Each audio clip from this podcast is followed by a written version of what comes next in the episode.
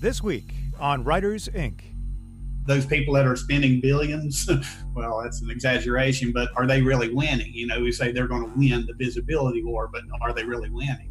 You know, I think if you can figure out a way to do it and stay lean and stay viable, lower your expectations, um, and find ways to be crafty and work beneath that all that instead of trying to outspend them, I think you'll have the advantage. Whether you are traditionally published or indie, writing a good book is only the first step in becoming a successful author.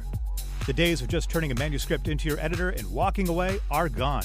If you want to succeed in today's publishing world, you need to understand every aspect of the business editing, formatting, marketing, contracts. It all starts with a good book. Then the real work begins. Join international best-selling author J.D. Barker and indie powerhouse J. Thorn as they gain unique insight and valuable advice from the most prolific and accomplished authors in the business. The publishing world is changing, adapting. Do you have what it takes to become a full-time writer? If you're willing to do the work, we'll give you the tools. Get your notepad out, school's in session. This is Writers Inc. So JD, what are you working on this week, man? Oh, I am working on a brand new Patterson outline, which I think I, I talked to you about last week, and I'm also working on a second book for Kristen, um, which I can't go into yet, but it's a really cool story that I've been wanting to tell for a while. Um, and it, I, I, came up with a tagline before I actually came up with the idea for the book. Um, but it's like it's such a strong tagline, like I can picture it on the movie poster. Oh wow, that's like that's like my driving factor. Um, so I'm I'm trying to outline that one too, just to see if I can pull it off. Um, and, I, and I think I'm going to get in trouble. Like, I don't know if you can hear that noise out there, but um, we've got one contractor again who's back in the house and he's been working. Sounds like an air gun. yeah, yeah. He, he, um, we've been waiting to replace the front door um, because we've had a, you know, it's been sitting in the garage, the brand new one. Um, our existing front door of the house has been bolted shut because when we put the new floors in, they were too high, so you literally couldn't open the door. Oh, anymore. right. So we, so we had to put a note on it and screw it shut, so nobody opened it and messed up our floors. So like I've been pushing and pushing to get this front door put in. I looked at the forecast this morning, and it, and he didn't want to do it because he said it was going to rain all day. And according to my app, it, it's like oh, it's going to start raining in 30 minutes. Um, so I, you know, I sent a screenshot of that over to my wife and said, "Well, let's just go ahead and put it in today." It hasn't stopped raining for like five hours. Like it, it's still. I mean, it's not pouring, but it's like just enough to be a pain in the ass. Of when course, you got a big ass, right? You know, got a big hole in the front of your house. but, but he's trucking away like the doors is hanging, and it looks awesome. what, what's going on with you? Uh, just kind of plugging away on some stuff. Um, you and I exchanged some emails. I, I appreciate your help uh, on my, my chapter one of, of the manuscript that I'm writing, and uh, I think I'm going to go another revision on that. So I've been thinking about how I want to approach it. Uh, so, so that's been fun, and I'm looking forward to doing that. And uh, yeah, that's pretty much it on this end. Cool. We've got uh, Scott Nicholson today, right? Yeah, we do. I'm excited to talk to Scott. Uh, I don't remember if I mentioned this last week when we were at the end of the episode, but um, Scott was one of those guys, one of those horror uh, authors I found really early on. I mean, before I even was messing with Kindle, uh, when I had a Kindle and was looking for things to read, I found some great Scott Nicholson books. And uh, I think we talked about Red Church and um, Drummer Boy, and uh, there were several others. And uh, he was one of the first guys I reached out to. I was reading Joe Konrath's blog back then, and I know Scott and Blake Crouch were kind of uh, in those same circles. And and, and, and he's just a really he's a really neat and warm guy, but he's not he you don't see him everywhere. Like he kind of just does his thing and and just goes about like you know writing and and taking care of his own stuff. So you might not recognize him, but uh, I'm looking forward to talking to him. Well, it's the thing we were talking about last week. You know, slow and steady kind of wins the race. You just keep putting book out after book out after book out, and before you know it, you've got such a big back catalog. Um, you know, the revenue coming in is is enough to sustain you, or you know, or better. Um, and I, I, was just flipping through Amazon because I wasn't familiar with with, with Scott, but I, I, counted I think 50 books, and I just sort of gave up on the you know go go to the next page because he's obviously got a pretty pretty long backlist going out there. Yeah. Um, you know, and, and there's quite a few people that are that are like that. You know, you don't necessarily even know their their name. They're they're not a household name, but you know they've got that following, especially the ones that have been around from the beginning of Kindle. Because I I think you know like there's a, a lesser, a smaller choice group, or you know you, you didn't have a whole lot of options. Um, and I think a lot of people found somebody that they like, like a, a Scott, and they just keep reading. You know, every single book that comes out. You know, and they've been doing it for for 15 years now. Yeah, and he's one of these guys too who I find really interesting because he's got a a very diverse background. I mean, sort of like you. You have a very diverse background too. But Scott, you know, he was a journalist and a musician, and he's he kind of lives off the land, and he's a farmer, and and I think all of that makes for really interesting stories when you can kind of take this varied experience that you have and kind of put that into your storytelling chops. It's honestly one of my favorite things about social media. Like I, I don't do a lot of it, but I, Twitter is probably the only one I actually really pay attention to. Um, like today, one of the guys that I follow is David Morrell. He's, he you know the, the writer of First Blood. He created Rambo. Rambo. Yeah. um, and, and, today he's posting about the his, the garden that he's planting, and he's trying to figure out whether he should plant beans or if it's too early in the year. And I'm like, this is the guy who created Rambo, and he's planting this garden out there. But it's like it, it's such a weird glimpse into everybody's life. And you know, before you know, if you go back when none of this stuff existed, like the only you know shot you really got of any author is you know what they allowed you to see, what that publisher put out there. So it might be Stephen King walking out for an interview somewhere, um, or something you see on the Today Show in the morning. Um, but it, it's something you know it's more or less choreographed it's planned it's scripted um, you know so they're giving you their, their best self um, and you can't really do that so much in today's world because there's there's cameras everywhere yeah but it's kind of neat it's kind of neat to see the the well-rounded the, the other sides of, of people yeah. um, and see, see how it feeds their their writing mind yeah i agree so this should be a fun talk so are we ready to get into the interview yeah absolutely let's go how are you doing? I'm doing great, man. It's been a while since we talked. Yeah, you got a little patch of heaven there, huh? yeah, I guess you could call it that. nice to have a place to escape. Yeah, yeah, you got to have your own little space to get the work done, right? Yeah. So you're a musician too, right? Yeah, yeah. I've uh, I've been playing guitar for most of my life. Not well, but uh, probably not as good as you. Oh no, I haven't gotten any better with age. Sure. Are you still plucking away on it? Yeah, I've got a little tinnitus, so I can't amplify. So I just play the electric without it plugged in, and you know yeah. that rock and roll wears on you after a while. yeah, it takes its toll, right? hey man, I'm so excited to talk to you today. Uh, you know, JD and I are uh, uh, really pumped about this new podcast and and really putting the emphasis on on the business aspect of writing. And I, I know you're a humble guy, and you're, and you're not going to like me saying this, but you're one of the pioneers if, in our circles. Uh, I've heard that, but I think it was just uh, where I was at the time. It was kind of lucky timing, and it was, I think, a little bit more desperation than inspiration. well, it all counts, man. I mean, I I, I remember back to I, maybe 2009 or so, uh, and I was in. I had gotten a Kindle, and I was starting to fill it up with all these books, as most of us were at that time, and being into the horror and dark fantasy and, and sort of the darker genre fiction, I remember having a lot of Scott Nicholson titles on my on my Kindle. Uh, everything from Drummer Boy to uh, I think you um, you had a few titles with J.R. Rain too, right? Like Ghost College might have been the Ghost File series, I think. Yeah, J.R. was into it really early, and uh, I was actually I consider myself the second wave. I think I watched it for about a year, and I said J.A. Konrath, of course, was a big pioneer in it. And I've, and I've known him for a while, and uh, I was kind of skeptical at first because I was raised. I came from mass market publishing, and you know you don't publish yourself, vanity publishing, and it'll ruin your career and this and give you know you'll get blackballed and all this stuff. So I, I, I swallowed those myths. And I sat there for a year watching, and then I was getting rejection from my agent, and it's kind of I hadn't published a book in three years through the traditional press, except for did some small press and side projects, but it was like I gotta why not try this? What do I have to lose? Yeah, and you you had gotten some uh, you had some rights back. I think is that what allowed you to kind of pursue uh, self publishing. Yeah, I got my first novel back, and I had some that I hadn't been able to sell to a publisher, and I also had some uh, novellas and short story collections and things like that piled up. So it's like they're sitting there doing nothing. Let's see what happens. Hmm. So that was really at the very end of 2009. Okay. I got into it. Okay.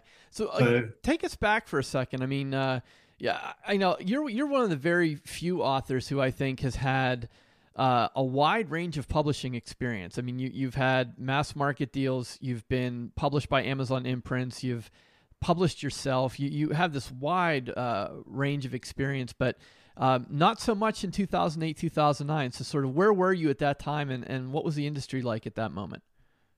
Well, for me personally, the industry was a lot harder. I wasn't getting any deals, obviously. I had an agent who was still shopping things, and I felt like I was close, but um, it was just a matter of time. But I was also staying active. I, was, I switched into screenplays and comic scripts and got into indie comic publishing. And I think that gave me a little flavor of, got me ready for the Kindle a little bit because in the comics world, 99.9% is do it yourself. And uh, I learned a lot from that ethos. And um, it just carried over and helped me there seeing people doing it. Even if they weren't making a ton of money they were able to follow their passion and not let the roadblocks stop them and do you remember any of the advice that you had gotten at that time whether it was from joe or, or jr about sort of moving taking these these titles that have been traditionally published and, and trying this new crazy amazon kdp thing? Like do you remember any of the advice you had gotten at the time? I I was reading blogs, especially uh, Konrath's, and uh, but I wasn't really talking to anybody. I was just kind of observing, and, uh, and I saw that year, and I saw what people were doing. Um, Blake Crouch was another early guy in with oh, Conrad, mm-hmm. and uh, a guy I published with at uh, Jon Merz that uh, we published at Kensington around the same time back in the early 2000s, and um, I saw he had gone into self publishing in like 2007 when the Kindle was brand new. And some, of course, some people were doing it on PDFs and other forms before Kindle came along, but the right. Kindle really made it widespread, put it in everybody's hands. Yeah, I remember. Now that you mention it, I think uh, our our our uh, mutual buddy uh, uh across the pond, Moody, David Moody. I think he's he started the Hater series as PDFs, I believe. Right. Yeah. I didn't know about that until much later. In fact, I just read that a couple of days ago and I was like, wow, I didn't know where he came from. I thought he was a traditionally published star, you know? Yeah, yeah. Interesting. Yeah. So, I mean, you were, you, so you were in a prime position then in what a lot of us uh, now lovingly refer to as the Kindle Gold Rush in, in 2011, 2012, where uh, that was a time where readers were really voracious about getting, you know, filling up their Kindles with ebook titles and uh, what was the, what was the transition like for you moving from the the mass market world that you had been into this new crazy self publishing paradigm? Mostly, it was a process of forgetting all the myths that uh, that had been drummed into me from the old school of like you know you, you can't self publish, uh, and I, I'm not really that technically inclined. So for me, but, but it's as simple as publishing a blog. When once I figured that out, it's like you know this is a lot easier than having to count on a lot of other different people because all my life I've been kind of independently creative and even in working different jobs I've sort of always even when I worked for somebody I was always sort of left to myself to do okay do this and I'll leave you alone. And so I've always been a self-starter. And it's like everything about this not having to deal with people kind of fits my personality. And you know, I'm kind of reclusive and quiet and just want to hang out at home and make up my BS and play in my little worlds. And that makes me happy and kind of an internal life. So it all fit my personality. Yeah, that's a good point. Uh, I mean, you, you, you live in, in uh, Appalachia, the Appalachian, Southern Appalachian Mountains, kind of in a, in your own little spot. And, uh, and you and you do kind of keep to yourself even even within the circles which I've always admired. Like you've you've kind of stayed out of a lot of the the quote unquote controversies over the years whether it's you know the K-board stuff or Facebook groups. You you just kind of keep doing your own thing. And uh, do you feel like there's part of you that's just sort of is is simply wired to outlast whatever the, the trend or the or, or the the bump in the road might happen to be Oh yeah, well I'll get into that more later, but really one of my key principles is stay in the game no matter what. Uh, just whatever it takes to survive and be able to protect your writing and your writing time and whatever you know your creativity and independence, uh, self reliance more than independence really, because ultimately we all need other people. Mm. If it wasn't for Jeff Bezos, you know, you'd never hear, you'd never have heard of me. So. Yeah, once, yeah. Once in a while, you come across one one of my paperbacks in a used bookstore, but they're pretty beat up and rare. So I don't think I would have lasted if I if that would have been all that was all of my writing career was in the early two thousands. Right. Yeah, and I I have found some of your books in the wild, and I think it's a compliment to you that they are beat up and dog eared, as opposed to never uh, had the spine cracked. That's one of the highest praises that you don't really get from the Kindle, though. You don't know who's really reading them. Yeah, yeah, that's true. That's true. So, how far into the into the self publishing journey were you when you realized that uh, this it was viable, that it was maybe not just a, a, flash in the pan or sort of a, a technical piece of candy that writers are gravitating to, that you could continue to make a living that way? Well, the uh, the very first principle was to get it out there. And and i treat you know if you're focusing on the business of writing is to really focus look at the business aspect. At first it was just a creative you know i've always been business oriented when it comes to my writing. I've always looked for a way to make it viable because my only goal in life was to be a full-time writer. I was never wanted to be a bestseller or famous or anything. I just wanted to have the time to do what i needed to do or wanted to do. And um, even during my previous life as a musician and even when I got into newspaper journalism, my focus was always I was going to be a writer. I never took promotions. I never dedicated my life to those careers because they weren't careers, they were just jobs. And I think I always put writing first. And at the beginning of 2000, 10, I published the republished the Red Church. I just gotten the rights back to my first novel, and that did pretty well for a mass market paperback. And it was a Stoker finalist. And um, you know, you say I'm humble, but I consider that a minor classic in the horror field. I mean, it's probably the book, and people say, "What should I read first? I always say that, which is sad because my first book is my probably my best one. You know, it's like I'm getting worse with age. That's okay, but I republished it, and I published a novella a few days before the, that, and um, I was just I'm going to sit back and watch this and see what happens. And I was every month I was making a little more money and then and then I did some story collections. Then along about March or April of that year, I was like, you know, I've got these books I've been that I've been pitching to the agent, and I've been writing them anyway because I need to be a writer. And so I had these books that weren't selling to the main mainstream press. So why not put those up and see what happens? What do I have to lose, really? And that's where I go to the desperation part. I really didn't have a lot to lose from the traditional perspective. So what if they blackballed me? they weren't letting me. They didn't want me anymore anyway. So and then I started putting up more and more, and every month I was making more money. And at the end of the year, I looked at that growth, and it was like, okay, first I'm making more than my newspaper job, and second, if I took these numbers to a bank and said this is my business, they'd probably let me borrow money on it hmm. because mm. I'm showing growth it's a good no, not a lot of overhead. It looked like a very sustainable business model. And it's like, why am I still at this newspaper job? Right. I should be doing this all the time. So I put in my notice.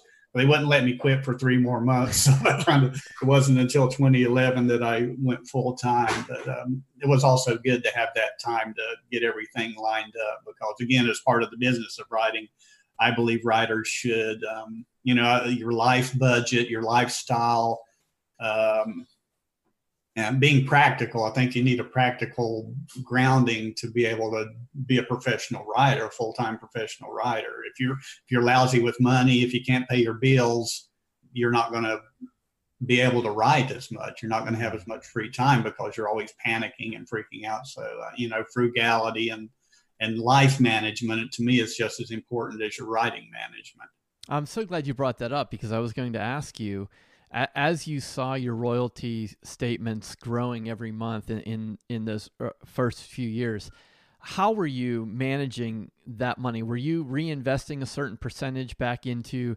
editing and cover design, or were you sort of keeping it very DIY, almost like a punk rock attitude, where you you know were you were just paying out of pocket? Like, do you remember how you were managing that that cash flow? Uh, yeah, I'd done some. I'd done some trades. Like I had a guy who was doing my covers, and I was publishing his small press. As a UK artist, and um, I don't want to get into all of that. But basically, I'd worked out some several trades where I was doing some editing for covers, uh, some publishing other people for covers. So I really had low overhead, and there was a lot of us just figuring it out. So it was great to trade around, and I was doing a lot of my own covers, which you know at the time you could get away with, and I did that for as long as I could and really kept my overhead low. And there weren't a whole lot of advertising outlets back then either. So it was mainly just uh, for me, just keeping books out and releasing new material and staying visible was important to me at that time. So, uh, but also I was kind of like, I didn't expect this to last. I've, uh, even back then, you can probably do a Google search and find me saying in 2010 it's like five years at the most, which is window and uh, get what you can while it's uh, while it's hot. And to that end, I was also saving a lot of money because I figured, okay, this is going to end. I got to make as much as I can and let that, you know, if, if it lasts five years, then maybe I'll save enough money to be able to write another five years. Yeah, I, I remember. Uh, I remember you saying something like that on the Horror Writers podcast a number of years ago, and I remember thinking it's a good thing you write post-apoc and, and, and zombie fiction because you were saying back then it's all it's all going to end, man, it's all going to end. well, I still might be right. I was just a little bit early on my prediction. That's right. I think we'll all admit. Yeah it's gotten tougher. I think we'll all admit that. Yeah, it is, and, uh, and, and I'm definitely gonna I want to pick your brain a little bit about sort of where we are now. But there seems to be um, maybe sort of a, a, a bridging of your career, maybe from the more traditional stuff to the purely self-publishing, and that's that you've also been published by some Amazon imprints, uh, Thomas and Mercer and 47 North. Can you tell us a little bit about how that came about and sort of how that fit into your overall publication process? Oh, that was all really just luck because uh, really about 2013, I'd had this thriller out called Liquid Fear, which really is not one of my best books. And I can look back now and say, well, if they'd have discovered a different book by me, my entire career might look differently. Mm-hmm. Because if that had made me into their A A list horror writer, I think we'd both be better off today. But that's not the way it happened. It was kind of a one off for me. I was like, this is just a weird left field thing that I'd actually started. I'd written about six chapters back in the maybe 2008, and my agent couldn't sell the book. And uh, somewhere along the line, it's like, well, he can't sell it, but I bet I can.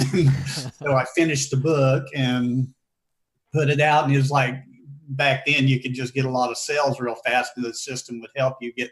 And they got up to like the 20 ranked 20 or 30 in Kindle and it was a lot easier to do back then. You know, 99 cent book, and you just stayed there and churned, and you know, it had like three and a half stars or something, but it's still selling like crazy because it's in everybody's face. And that was about the time they started looking. I think I was one of their early authors. Um, then they released me at Christmas of one of those years, and that and the sequel. So I had a two book contract, and uh, really did pretty well. But then it, you know, they got more writers and I got bumped down, and now like five years ago in this business at this current epoch is, you know, 10, 10 generations ago. yeah, but you know, you've always uh, also had, and maybe this goes back to your days as a as an independent musician or a journalist, but you've, I feel like you've always been someone who's been. Uh, who's sort of squeezed every drop out of all of your IP. Like you, you have got, you've been in audiobooks, You've pushed hard into foreign translations. How does how do you budget for that, or is that something like do you do you have a plan when you publish a book that you're going to also publish in these foreign markets, or do you sort of uh, wait and see how how things perform once they come out? Uh, well, the, the, foreign market, there's no telling how they're going to do compared to the U.S. Mm-hmm. So you can't judge like, oh, the U.S. book didn't sell, so I shouldn't bother with the foreign translation. I was just like as many people as I can get involved, and I did all my translations on a percentage sharing basis. You know, they the um, translator gets I'd have two people at least in every language, and one would be the translator, and one would be the uh, copy editor. So there was at least two people editing because I couldn't judge the quality. And sometimes they worked on each other's book translations, and uh, one would edit and the other would translate. And so I figured I had about the best as I could do without a team. And um, and I explained the model. Here's what I'm doing. Uh, a lot of them, it took a while for translators to understand because they were used to getting a flat fee. And it's mm-hmm. like, no, this is kind of a profit sharing. And uh, we're taking a risk here. And I was upfront about all of them. It's like, you know, we don't know what's going to happen with this. And there was some successes. You know, I got up a really high ranked book in Germany, I think at 30, mm-hmm actually I had a top 10 book in Germany and, wow. uh, and that was back early. Again, that market's gotten harder too. So every, you know, I had some great teams and some that seems like reading the reviews that the translation's a little wonky. So um, it's really hard to tell because translation is as much an art as a craft. So yeah, uh, good point. So I can't judge, or maybe the original book was a bomb. They just, uh, you know, different, you know, like the Germans, they are really dark books. So sometimes it's a cultural uh, thing. And, um, but I figured again, I had nothing to lose. I just had the overhead of, since I was profit sharing, all I had was time invested. And my wife helps me with all that still today. She does the, all the records and dividing up the royalties and everything. So, yeah. And being early into all that, I think gave me an advantage. Right, right. You know, uh, some would say that we're possibly in the age of pay to play or maybe even even in the in the later phases of it. I know our another um, mutual friend Russell Blake is is doing really well with with paid advertising, and he's been blogging about that. Can you can you talk a little bit about sort of what your maybe what your philosophy is on paid advertising, or or how you use it to help promote and sell your books? Well, uh, in the earlier days, there were so few advertising sites that focused on Kindle books. You could just hit all of those in the same week, and it would boost you up the charts because it would amplify the algorithms and your visibility, and um, then more people would grab it, and you get that momentum. And then, of course, that that got weaker, and uh, I think the those sites have made a big error in not evolving. They're still doing the same thing they were doing in 2012. Right. And it's like, okay, we send out this daily list of books on sale, blah blah blah blah blah. And nobody's really evolved into, I think, some great ideas that I'm not interested in pursuing, but I wish somebody would. and I could get into those more later. But then more people got into it. Now I think it's a cost per click war, and who's hmm. going to want to spend the most to buy the most eyeballs you can also Google search and find long ago I was saying Amazon's end game is advertising. They're an advertiser, not a bookseller. Yes. They're going to want us to buy advertising on their site. And, and then not just book writers, but everybody who's selling on there. We're in a race to the bottom. Uh, who's going to spend the most money to sell their product? You know, that's such a good point, and it, it's something that concerns me given where we are right now. In that, uh, if you are an independent publisher or an independent writer or even a small publisher, uh, it, it, very soon it, it, feels like we're going to get boxed out. Like there, there's only so high we can bid per click against the you know the big five or the big four, or however many will be left at, at one point. Mm-hmm. Uh, but like the, it's it feels like the companies or the corporations with the deepest pockets are going to win that battle. And uh, and I'm wondering, like you know, are you thinking past that at this point? Like, are you thinking what's next? Well, yeah, there's part of that, but I say today that the best the best the person who figures out cost per click is going to beat the the better writer so you know it doesn't matter if you're a great writer if you can't figure out how to be seen. Uh, and you know a crappy writer who's brilliant at figuring out the game it has an advantage right at this point in time. I don't think it's going to last because uh, those people that are spending billions, well, that's an exaggeration, but are they really winning? You know, we say they're going to win the visibility war, but are they really winning? You know, I think if you can figure out a way to do it and stay lean and stay viable, lower your expectations, um, and find ways to be crafty and work beneath that all that instead of trying to outspend them, I think you'll have the advantage. Yeah, uh, and what would you say is the key to that advantage for the say the independent writer who's sitting at home right now listening to this? They they're working a nine to five. They're they're sort of churning away, doing all the things they're supposed to do for the craft, but they're seeing this doom and gloom prediction that you know unless you can throw four hundred dollars a day at Amazon ads, that there's no chance your book is going to get seen. Like if you were that person now, what would you be doing?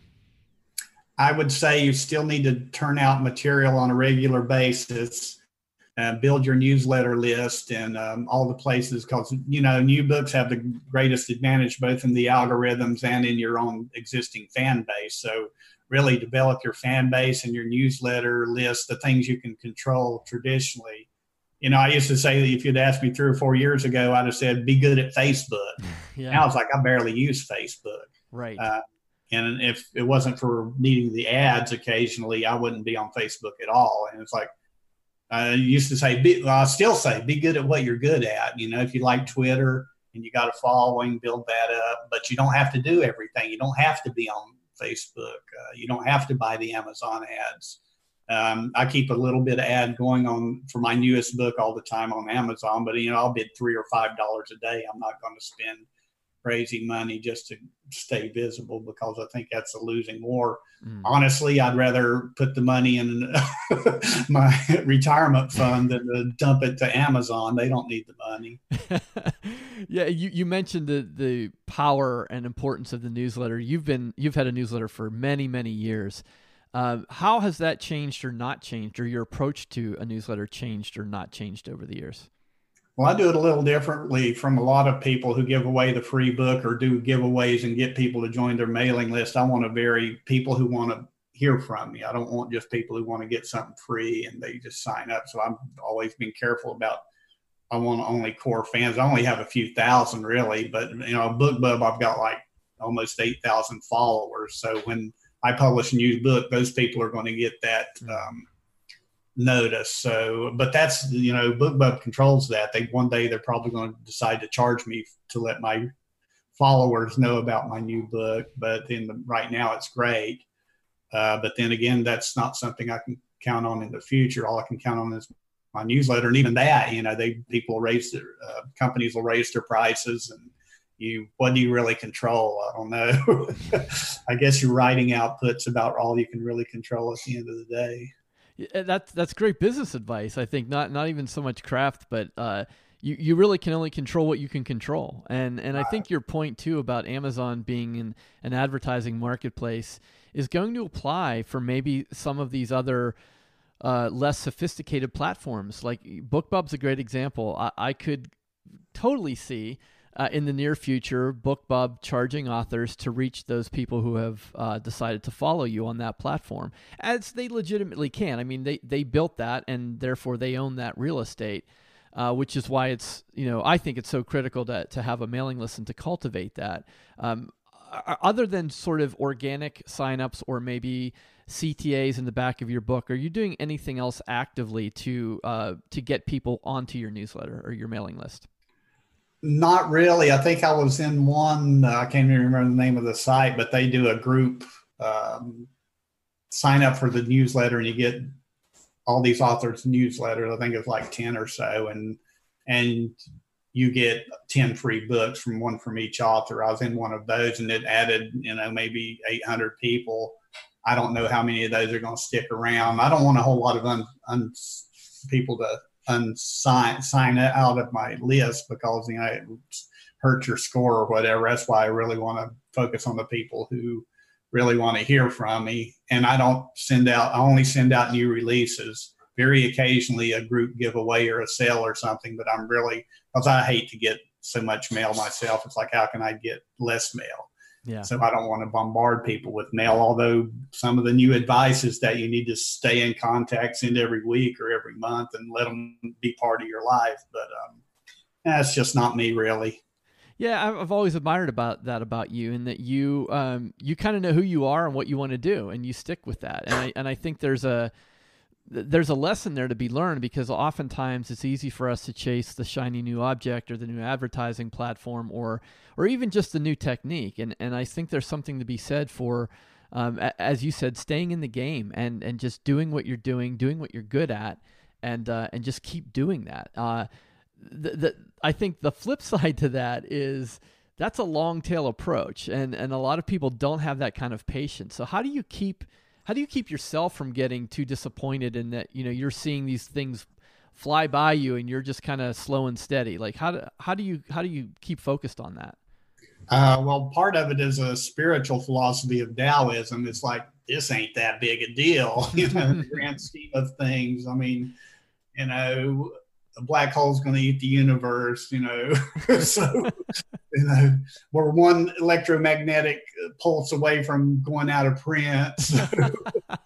So, a little bit of cynicism and realism of like, I'm not that big a deal. And so it keeps me grateful for everything I get, but also, you know, like I'll read a Stephen King book and it's like, why do I even bother writing? This guy's so great. And why would somebody want to read my book when there's 60 Stephen King books out there? Mm-hmm. And then again, this is kind of both a business uh, philosophy and um, kind of a philosophy. Is like, what do I really have to offer people?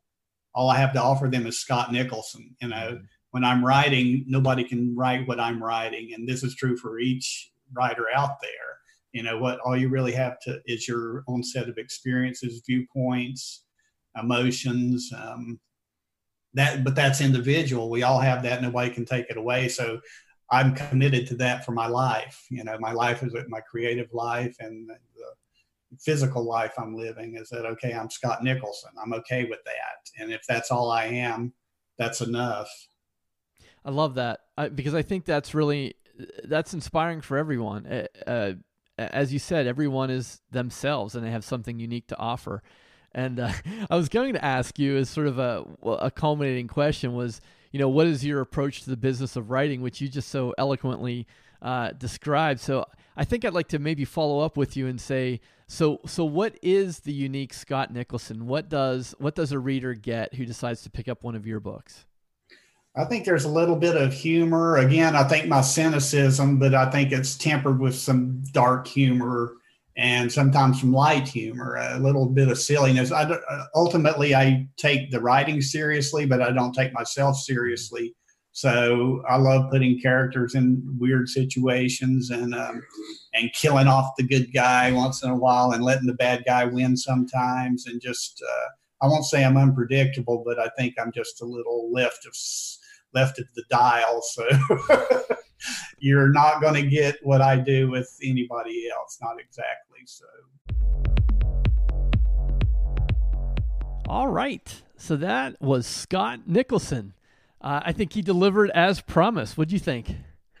Yeah, and you know, one of the things that he brought up, and I never really thought about this that much, but like, I, I there's a used bookstore here that I go to all the time, and one of the things that I tend to look for is that you know the paperback on a shelf somewhere somewhere that just looks like it's been beat to hell you know has been read by like a thousand different people like that's usually the one i'll pluck off the shelf yeah the, the, one that looks brand new is is the one i'll kind of steer clear of you know just because you know obviously a lot of people have liked it um, there there actually is a way to, to to dog ear a book digitally now, or as an author to see what's going on, because a lot of people tend to highlight text in their Kindle. Right. Um, and as an author, you can go in and you can see what passages are being highlighted and how many people have highlighted those. So for me, that's kind of a cool way to, to get insight into you know what parts of the book people people actually like. Um, and he, I mean, he's kind of, he really struck me as somebody who just sort of goes with the flow. Um, yeah. But at the same time, he kind of stays ahead of it just a little bit. Like he, you know, just, just enough, you know, like he, he's not, not greedy, not overly, overly aggressive, just, you know, like, oh, this is coming. I think I'll give it a shot kind, kind of guy. Um, but he seems to have a handle on what's happening. Um, and, and, you know, it's, it's obviously it's worked out well for him. He's got a strong back catalog, and the sales numbers look pretty good too. Yeah, he's a humble guy. Uh, I've interviewed him a few times. I used to have a podcast called the Horror Writers Podcast many years ago, and I had him on there. And it's every time I talk to him, it, he's he's decrying the end of indie publishing. He's like, "Oh, this is it." Like like you know, I think it was uh, when when Kindle Unlimited was was introduced. Like, well, that's it for that. Like you know, and and then AMS ads. Well, that's it for that. And yet he kind of survives. You know, he he like you said, he's got this this. He plays the long game. He's gritty. He perseveres. And but he does it in just sort of a real laid back manner, like, well, I'm just going to keep doing what I'm doing, and I'm going to keep writing the next book, and here he is. Well, a couple of the things you guys touched on. Um, yeah, I, I, really do think the traditional publishers are going to end up jumping into Facebook and Amazon ads and those types of things and, and outprice the, the, the little guy. Yeah, um, that, that that's going to happen. But at the same time, one of the things that I, I always mention when I give an author talk is I tend to liken the large publishers as a cruise ship. You know, this big giant lumbering boat, and a, an indie author is like a little speedboat that zip in all all around the harbor and you know do circles around that that other boat. Um, and that's kind of the way that it works. And in, indie authors tend to they're, they're resilient. You know, if, if, something like that happens, there there will be four or five other choices of something brand new to try. Um, that, that nobody has, has even considered yet. Or, you know, some little 16 year old kid right now is plugging away on his computer and he's coming up with something that we're all going to be using in a couple of years um, to, to completely circumvent whatever, you know, the next round of this thing is. But, but I don't see the indie author ever going away or being forced out in, in any way whatsoever. I think we'll just, you know, continue to adapt and, and and you know work work around whatever problem is, is thrown in front of us. Well, it's interesting you say that because when I was um, talking to to Rachel on the Writers Well podcast, I you popped into my head. I'm like, I want to ask you this on the air because we were talking a little bit about it, and I'm wondering if you think uh, traditional publishers are going to compete uh, on price with ebooks anytime in the near future?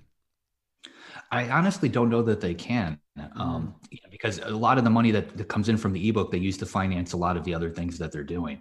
Um, you know, but that's changing, and I think that this virus right now is it's gonna it's gonna force that to change. You know, like things like book tours and stuff like that. We're we're kind of on their way out um, because it's expensive. You know, you go to you know they fly you to Seattle to talk to you know a couple hundred people um, you know, even if every single person there buys a book, it still doesn't necessarily pay for that event and all the money associated with it. So, you know, those types of things, you know, were paid for by those those ebooks, and they pay for a lot of salaries. You know, there's there's a big you know overhead at, at those types of companies.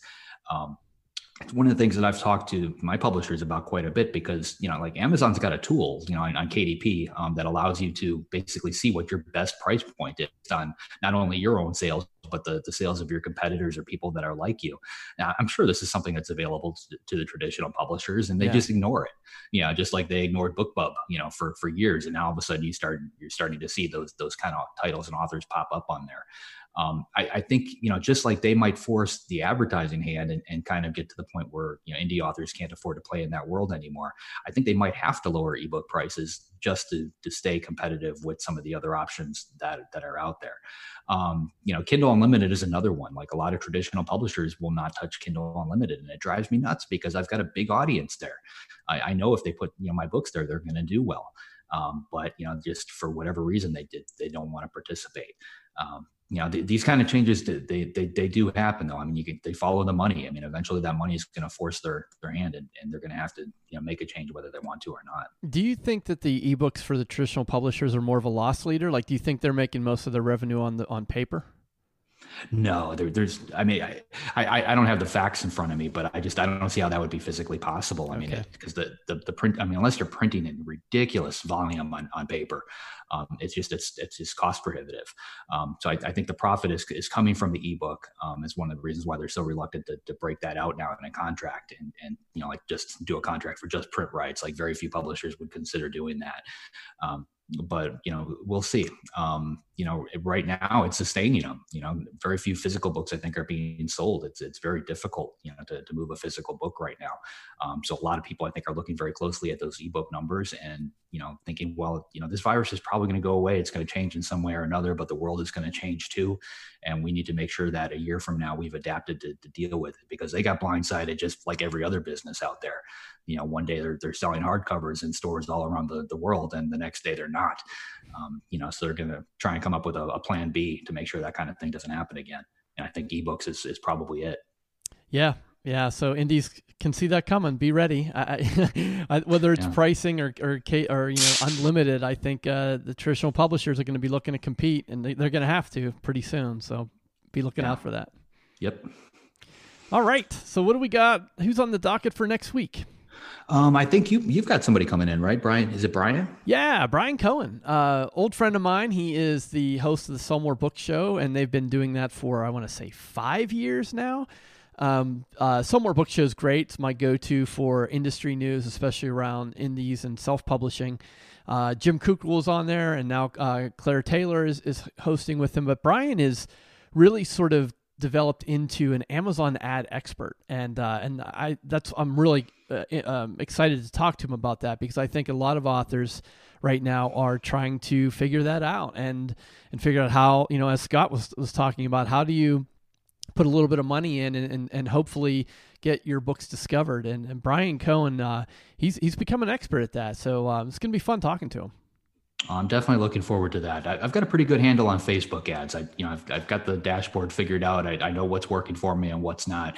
Um, Amazon ads, it, it, might as well be in Greek. You know, when I, when I look at it, like I, have got, I, have got, um, I, I think probably about 50 to 100 different ads running on Amazon. Um, I had paid a company at one point to create some. Um, and a lot of them are based on, on keywords that have nothing to do with my books, but you know, like it, it's they have a certain algorithm. Like people will type in certain keywords along with other keywords, and like they were able to direct traffic that way. And like this huge program involved in creating them. So like I've let them go, but it's like I'm just I'm throwing money at it every month, and I honestly yeah. have no clue if it's actually you know moving the needle for me. Um, and like you know once a week I've got a little reminder set up to look at it, and I I, I do I look look at it, but I don't do anything about it. Um, and one of these days, I might just flip the switch to the off position just to see if it actually does anything. um, you know, because it's costing me a small fortune, you know, every month on the, you know, I, and I don't know whether it's actually even moving books. Yeah. So it'd be nice to hear from somebody that actually understands that platform. And if he understands TikTok or some of these other ones, I would love to hear about that too, because I'm sure there's advertising, you know, opportunities there but um, I haven't touched him yet. Yeah, I know he has Amazon Ad School. I don't know if he has TikTok Author School in the works, but uh, uh, tell, him, tell him to roll that one out for next year. All right. well, that'll do it for this week. Uh, so to our uh, to our listeners, we appreciate your support, and if you like what you're hearing, please tell a friend or consider leaving us a review on iTunes. Until next time, have a great week of writing. Thanks for listening to this episode of Writers Inc. Access the show notes and leave a comment at writersincpodcast.com.